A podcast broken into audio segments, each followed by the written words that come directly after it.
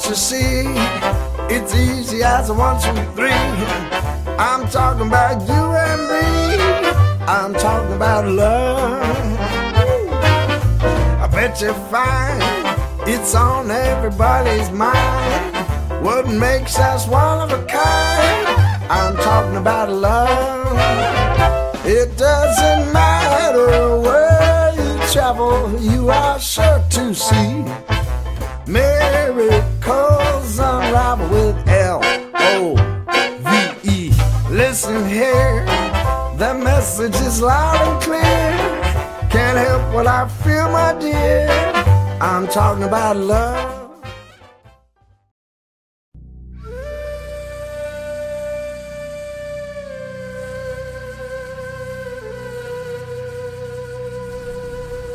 Kalem, kağıt ve yazı Allah'ın insanlara en güzel hediyesi. Yazıyı sanat haline getirmek ise insanın Allah'a, Allah kelamına olan sevgisinden kaynaklanıyor. Hattat kendini Allah'a veren, amellerin hakiki müşterisi olarak ancak onu seçen, ne yapmış veya ne yazmışsa onun adını yüceltmek, rızasını kazanmak için yapandır. Hattat aşkını kamış ve kalem yoluyla kağıda döker. Neyze'nin elinde ayrılık acısıyla inleyen kamış, Hattat'ın elinde vuslatın özlemiyle deli divane olup raks eder. Her hareketi onu anlatır. Kalem ondan izler bırakır geçtiği her noktaya. Hattat yazı yazmaya başladığı andan itibaren ibadet halindedir adeta. Kamış kalem kağıdın üzerinde bir eli gökyüzüne bir eli yere açılmış pervane gibi dönen bir semazendir artık. Kalem yol alırken kağıt üzerinde zaman çoktan anlamını yitirmiştir. Arapça hat mastarından türeyen ve yazı, çizgi, çığır, yol manalarına gelen hat kelimesi terim olarak Arap yazısının estetik ölçülere bağlı kalıp güzel bir şekilde yazma sanatı, hüsnü hat olarak açıklanmış. Kaynaklarda genellikle cismani aletlerle meydana getirilen ruhani bir hendese olarak tarif edilen hat sanatı, bu tarife uygun bir estetik anlayış çerçevesinde yüzyıllar boyunca gelişerek günümüze ulaşmıştır.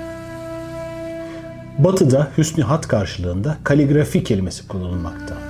Ansiklopediler kaligrafi sözcüğünü güzel yazma, estetik kurallara bağlı kalarak ölçülü yazma sanatı şeklinde tanımlamakta.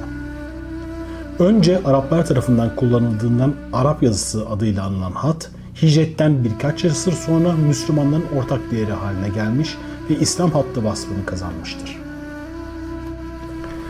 Osmanlı Türkleri ise hat sanatında erişilmesi mümkün olmayan üstün bir ekol kurdular.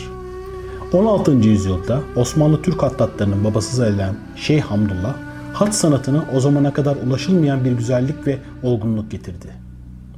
Şeyh Hamdullah'tan sonra yetişenler onun gibi yazma gayretiyle hareket ettiklerinden hattatların başarısı şeyh gibi yazdı veya şeyhi sani sözleriyle anılır oldu. İstanbul, Türkler tarafından fethedildikten sonra hat sanatının ölümsüz merkezi olmuştur. Bütün İslam dünyasında tartışmasız kabul edilen bu gerçek en güzel biçimde şu sözlerle ifadesini bulur. Kur'an-ı Kerim Hicaz'da nazil oldu, Mısır'da okundu, İstanbul'da yazıldı. Günümüzde ise hat sanatının en büyük ustadı kimdir diye sorulunca şüphesiz akla gelen ilk isimdir Hasan Çelebi. 1937'de Erzurum'da doğdu. Muhtelif camilerde imam hatiflik vazifesinde bulundu. 1964'ten itibaren Hattat Halim Özyazıcı, Hamit Altaç ve Kemal Batanay'dan hat neşr etti.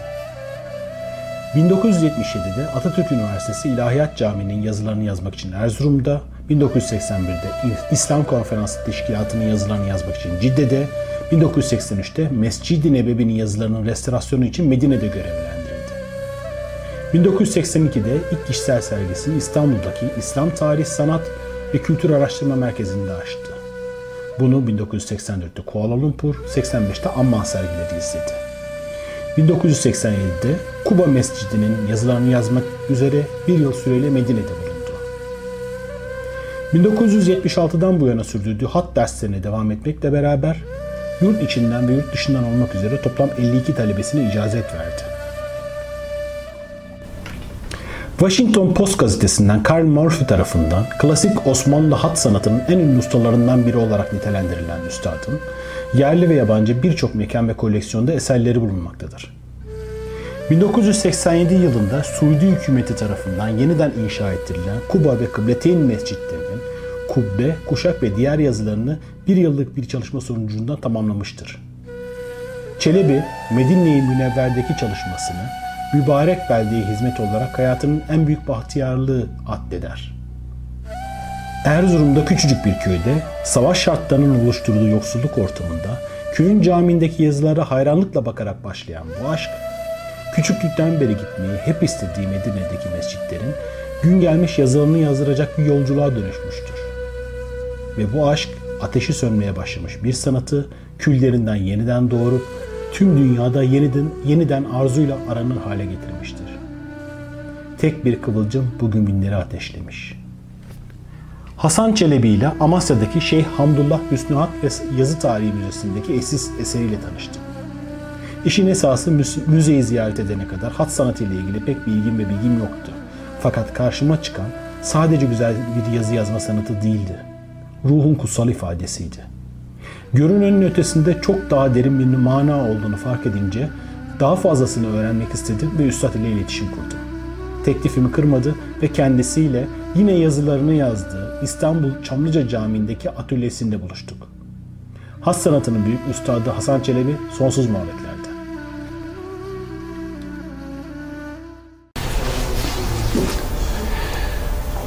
Sonsuz muhabbetlere hepiniz hoş geldiniz. Bugün çok büyük bir üstadı ağırlıyorum. Estağfurullah. Kendisi e, hat sanatının e, hocam söylemek doğru mu bilmiyorum. Yaş yok lüzum yok. Gerek. Hat sanat hizmetçilerinden birisi. Öyle çok fazla şey meselesinden hoşlanmıyorum. Eyvallah hocam. Ben bir hizmet ettimse milletim için bir kültürün e,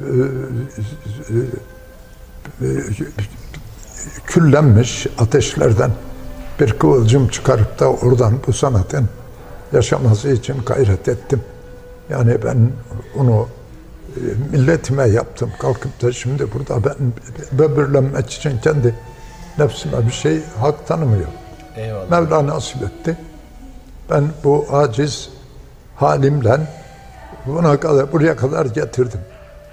Yaptıklarımdan tatmin oldum mu? Olamadım. Neden? Çünkü bu sanatın öğrenme müddeti 100 senedir. Talebeliği 100 sene. Talebi. 100 senede.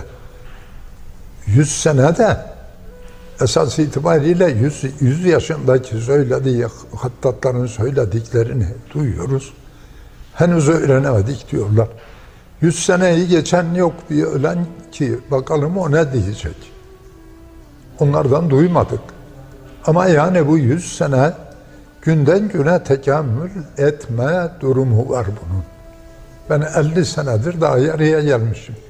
Ben kalkayım burada nasıl şimdi ortalıkta tafra ki ben hattat oldum vesaire oldum. Ama benim yaptığım bir şey var ki ben yapmış olduğum şeyleri eser saymıyorum. Talebelerime eser sayıyorum. Talebe yetiştirdim hiç olmazsa bu işin gelişmesi için bugünkü Türkiye'deki bu kadar yaygın olmasına vesile oldum. Gayret ettim. Talebeler yetiştirdim. Bugüne kadar kimseden de maddi herhangi bir karşılık beklemedim. Mevla nasip etti. Dünyanın her bir tarafında da talebem var. Hem içeride hem dışarıda. Yani Türkiye'den 50 tane talebeye icazet verdim. Türkiye dışında bir o kadar var. 50 tane Eyvallah. icazet. Biz de bu işin yetişmesinin neticesinde icazet vermek vardır. Her talebe e, eğer birebir ki bu e, sanat öyle e, öğrenilir. Birebir öğrenilir. Ruh be ruh eski tabirle. Yüz yüze.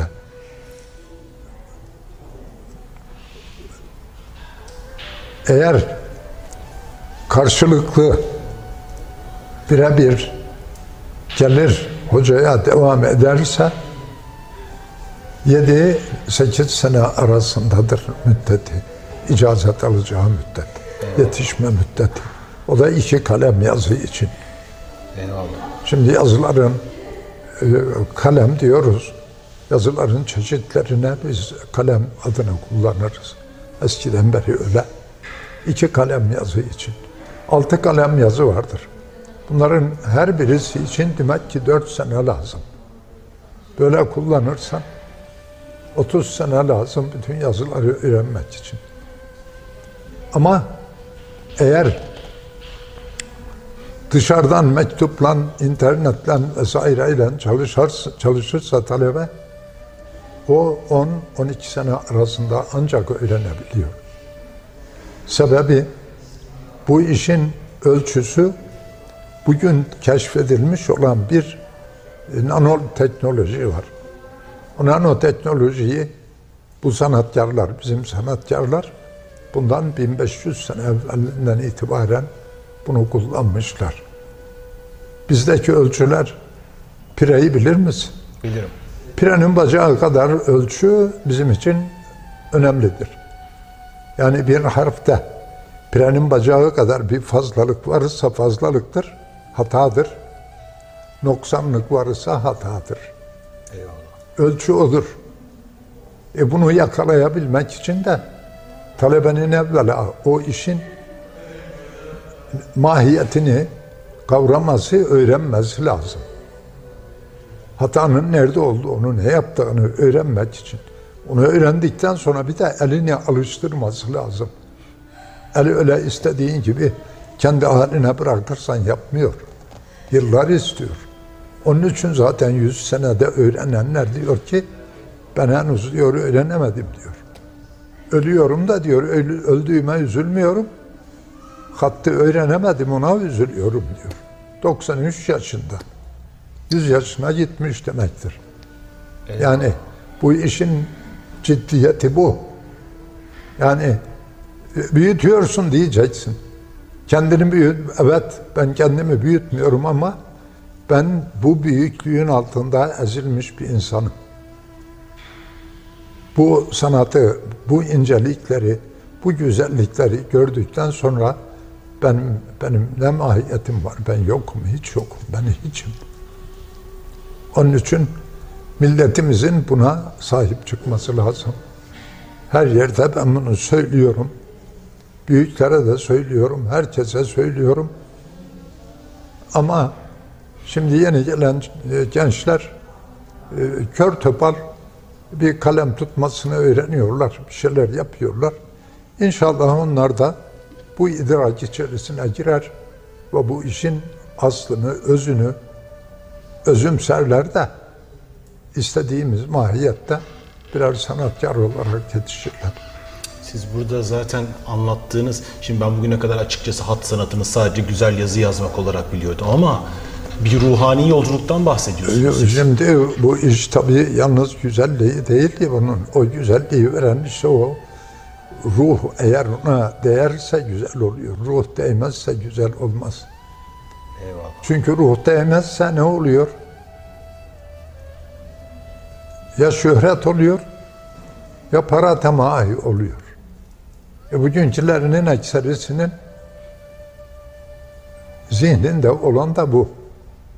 Bir an evvel şöhrete kavuşayım, bir an evvel para kazanayım.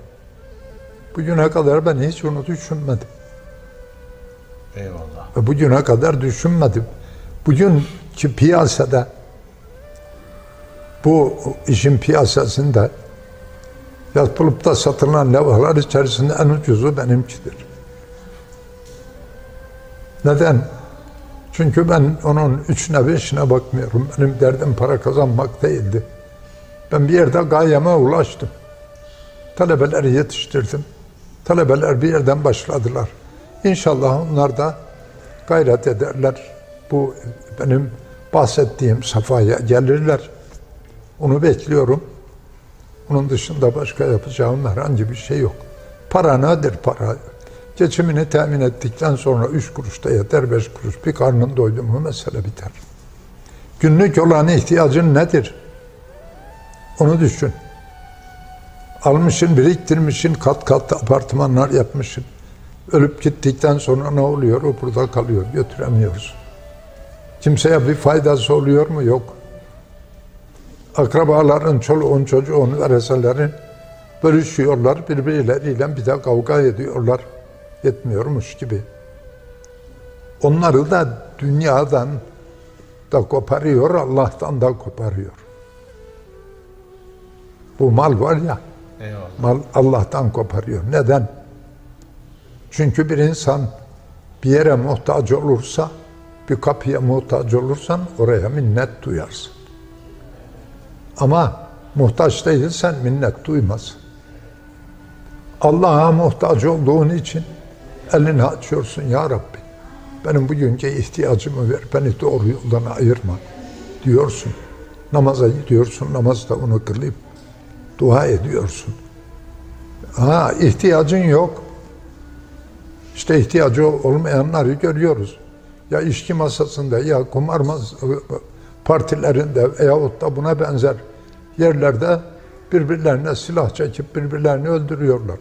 Duymuyor musun? Eyvallah.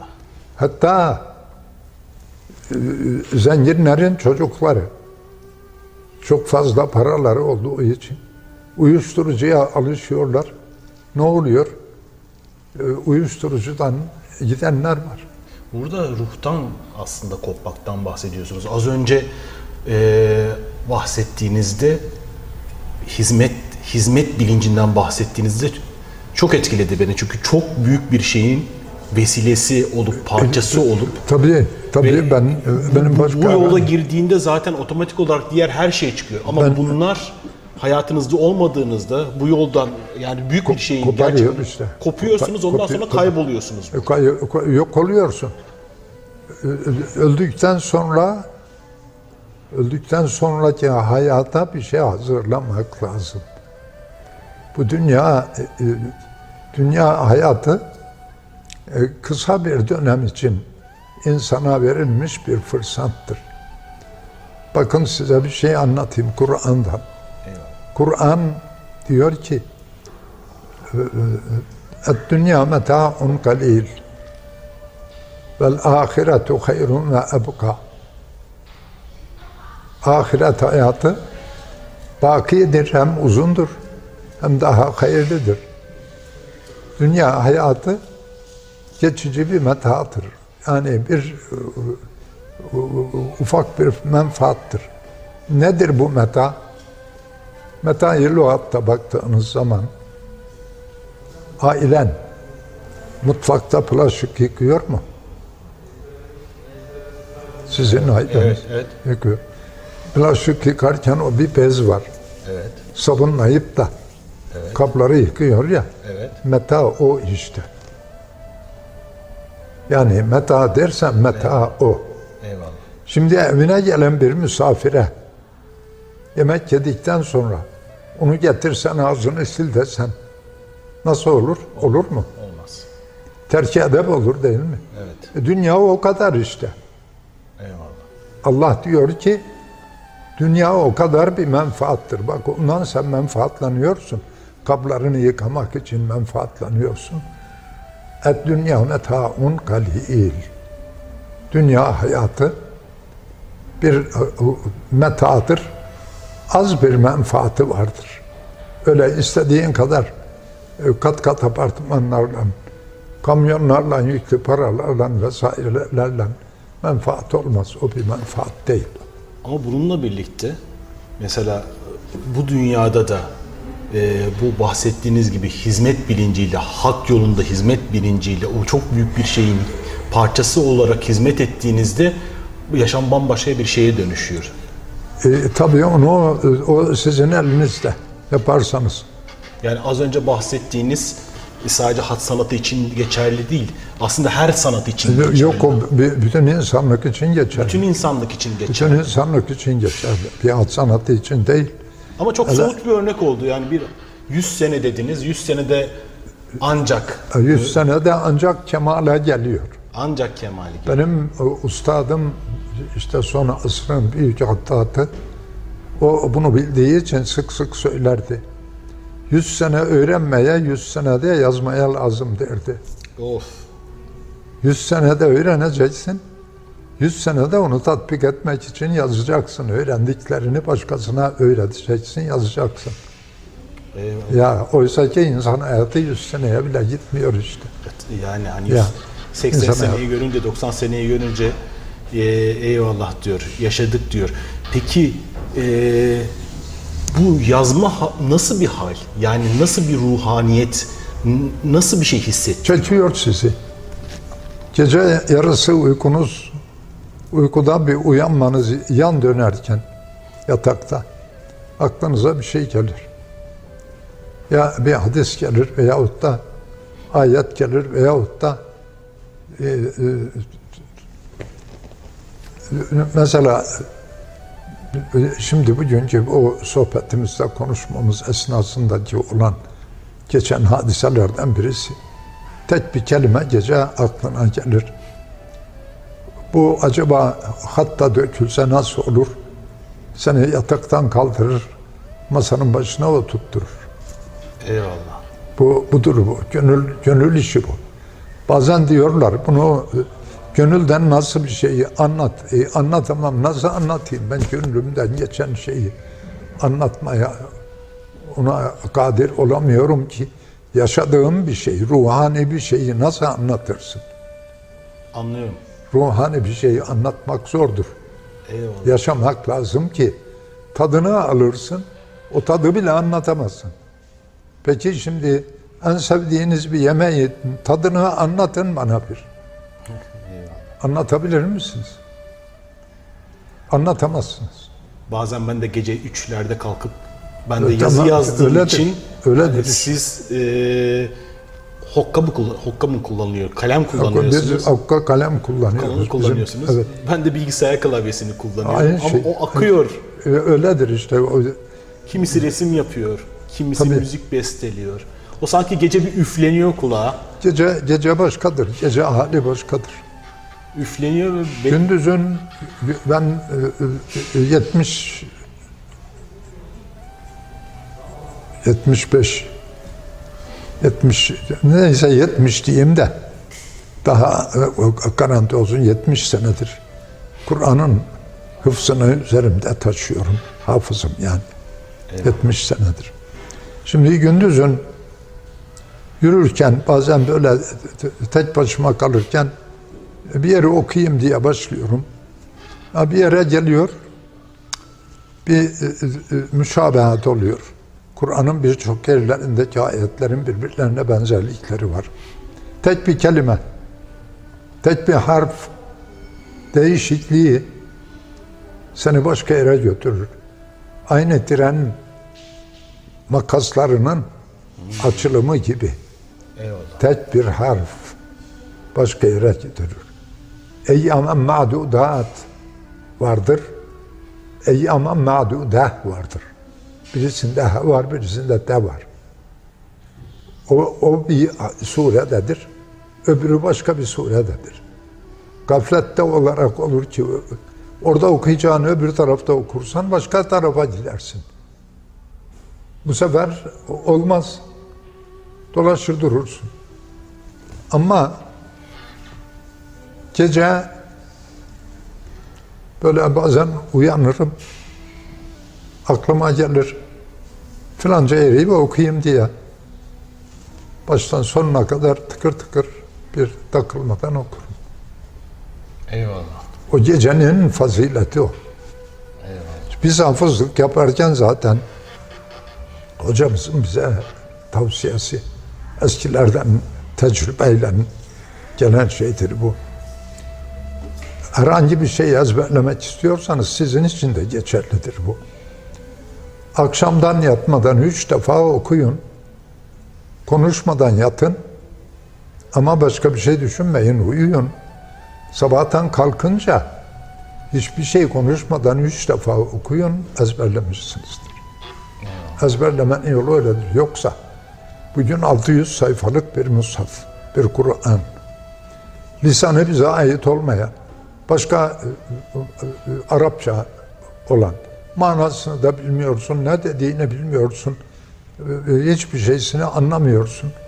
Ama şu kadar çocuk, 6 yaşında, 7 yaşında bunu ezberliyor, tıkır tıkır okuyor. Nasıl okuyor bunu? Bunda bir hikmet olmasa nasıl okur? Eyvallah. İşte bu ruhaniyet meselesi. Eyvallah. Hocam e, peki siz e, nasıl tanıştınız? Yani daha doğrusu bu içinizden çıkan bu bir marifet bu nasıl e, Bu, başladı? bu, o uzun bir hikaye. O her yerde soruyorlar onu anlatıyorum ama yani anlata anlata o sandım desem yeri Eyvallah, vardır. tamam. Ben orada Çünkü- şeyi Çünkü herkesin bunu e, sorması vardır. Ben tek bir misal veriyorum.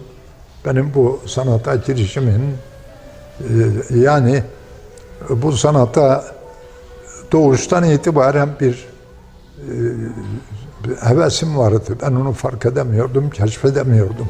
Neden? Çünkü bulunduğum bölgede böyle bir sanat yok. Bugüne kadar kimse yapmamış bir köyde, köy yerinde bir e, hattatın ismini dahi kimse duymamış. Camide e, e, bugün hatırlıyorum, o yazıları iyi hatırlıyorum. 4-5 yaşlarında camiye girerdim gündüzün kimse yok. Ben onları kağıt da yok. Mısır koçanı bilirsin. Evet. Onun iç gömleği vardır. Evet. Mısır'ın içindeki en sondaki o gömlek incedir o kağıt gibidir. Hatta onu köydeki o zamanlar ihtiyarlar tütün sararda sigara olarak onu kağıt yerine kullanırlardı. Onları da gördük. Onu alır, onunla kalem de yok. Kalem de yok.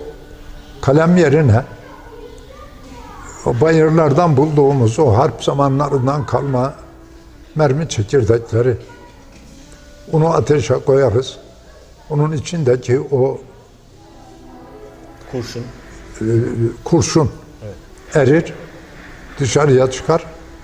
Onu bir tahtanın üzerinde şöyle bir çizgi edinir, oraya dökeriz.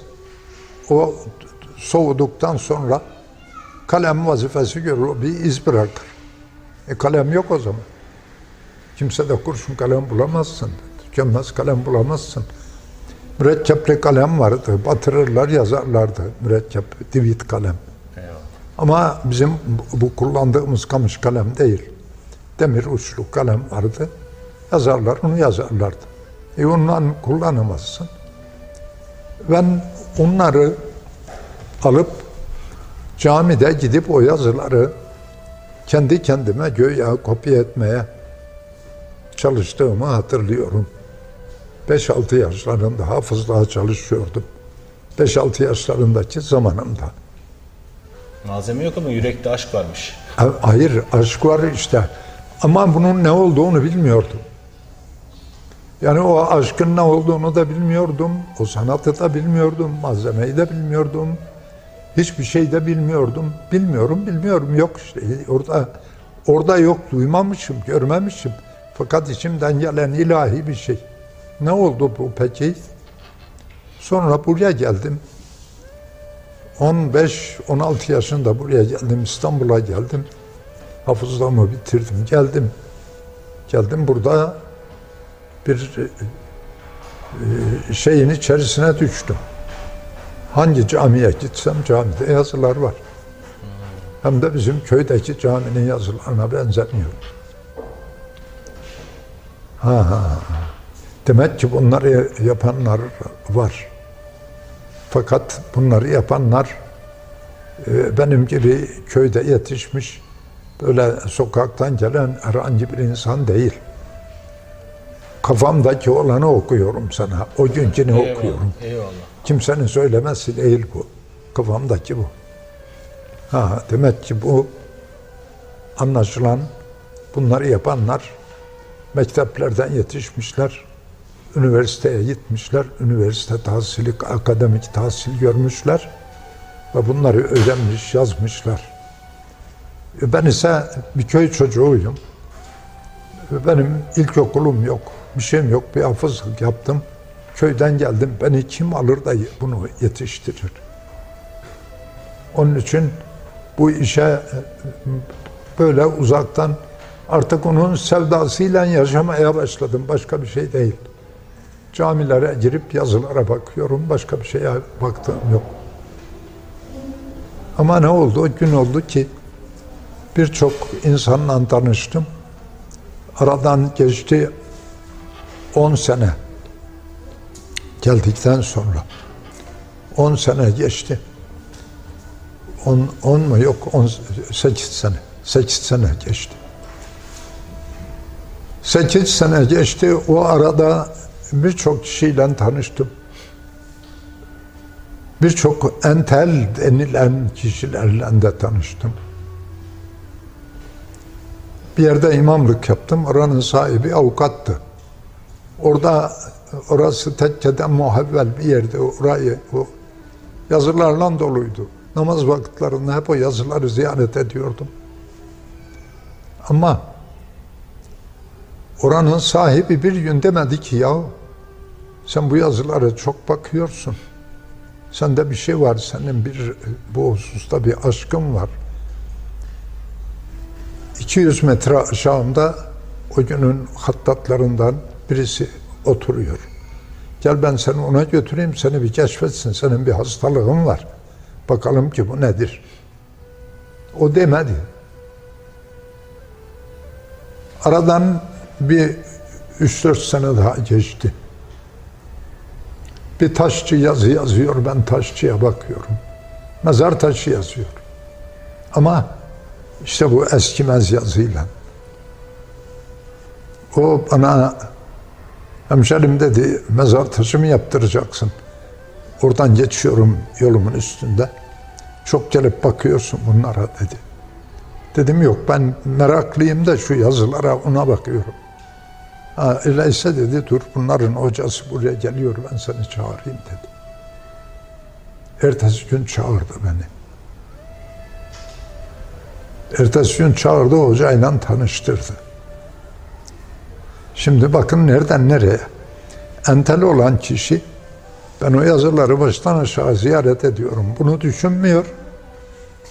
Bir taşçı ustası o da benim gibi köylü. O yazıyı yazıdan anlamıyor. Çekişle, madırgayla yazıyı oymaya çalışıyor. O beni keşfediyor. Beni hocaya teslim ediyor. Eyvallah, selam olsun ona. Ondan sonra da ben hocanın ellerine teslim oldum ama işi kavrayamadım. Bu nereye gidecek, bunun ucu ne olacak bilmiyorum. Onun için işi uzatmadan diyorum ki gemi batmış, gemiden bir yerden bir tahta kopmuş denizin yüzünde dalga o tahtaya vuruyor, vuruyor, vuruyor, vuruyor, vuruyor. Bir gün onu bir yerde bir kıyıya çıkarıyor. Benim bu hat sanatındaki hayatımda böyle oldu işte. Bilmeden girdim bu işe. Nasıl olacak, ne olacak? Ne icazet biliyorum, ne bir şey biliyorum, ne hat. Hattı biliyorum çünkü Kur'an'ı okuyorum, harfleri tanıyorum ama nasıl yazılıyor onu bilmiyorum. Ölçüleri var, onları bilmiyorum. Kalemi var, onu bilmiyorum. Mürekkebi bilmiyorum, kağıdını bilmiyorum. Hiçbir şey, hiçbir şey bilmiyorum. Bunları yavaş yavaş yavaş yavaş öğrene öğrene öğrene 10 senelik bir müddet geçtikten sonra dediler ki bunun artık icazet vakti geldi. Ha demek ki buna icazet veriliyormuş. Ondan sonra o icazeti aldıktan sonra ben hocanın müsaadesiyle talebe yetiştirmeye başladım. Ondan sonra işte bugünkü ortalıktaki isimlerini artık sayamıyorum. O zaman tek, tek kişiyim hocaya giden. Başka kimse yok. Hatta beni oradan soğutmaya çalışan İlahiyat Fakültesi öğrencileri, arkadaşlarım beraber imamlık yapıyoruz. Beni oradan soğutmak için gayret gösteriyorlar. Vazgeç bu işten diyorlar. Bunu diyenler de çok oldu. Onları da gördüm. Ama elhamdülillah vazgeçmedim. Bu içimdeki olan aşk beni işte dediğim gibi o tahta misali denizde dalgalarla vura vura vura vura vura vura bir yere kadar getirdi. Elhamdülillah halimden memnunum. Şikayetçi değilim. Çok şükürler olsun. Milletin kültürüne bir hizmet etmiş olmaktan gururluyum.